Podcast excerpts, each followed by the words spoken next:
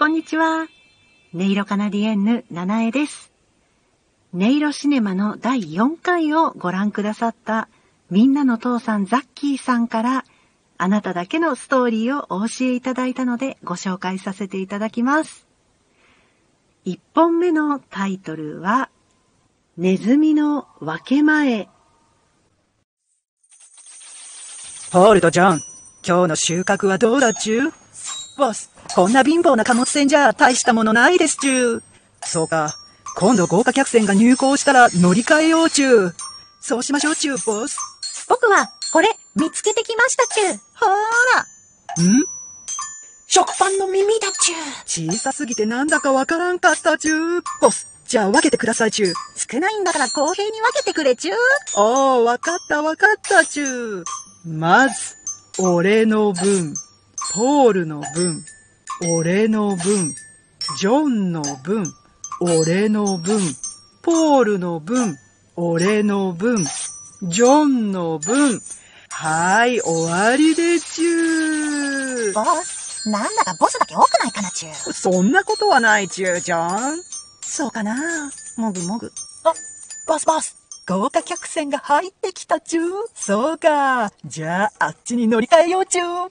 ボスとポールがちょこちょこっとかけてゆく。ジョンはちょっと腑に落ちない感じで。まあ、いた。あっちで美味しいものたくさん見つけようちゅー。にほんめのタイトルは、頑張れー。お、出発の汽笛だ。初めて乗る蒸気機関車が牽引するレトロな客車。僕は先頭の客車に乗って窓から顔を出して汽車の音を楽しむ。ゆっくり動輪が動き出し、動輪の脇から真っ白い蒸気が勢いよく吹き出す。煙突から黒い煙が火山の噴煙のようにもくもくと湧き出す。レールの継ぎ目の音の間隔が短くなり、心地よく加速する。いいぞ、いいぞ、どんどん行け行け。石炭の煙の匂いと一緒に、風が僕の髪の毛をさーっと撫でてゆく。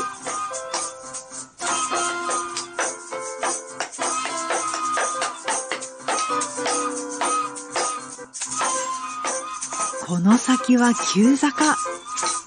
汽車がだんだん苦しそうに喘ぎ出す。頑張れ、頑張れ。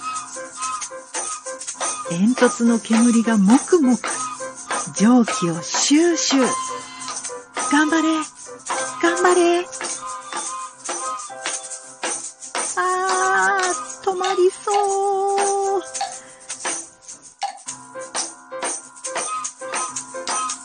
峠の駅が見えてきた。頑張れ、頑張れ。峠の駅に到着。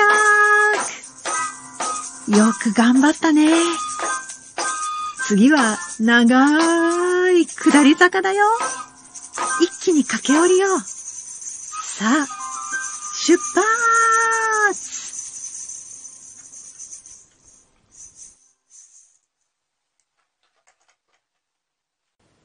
はい。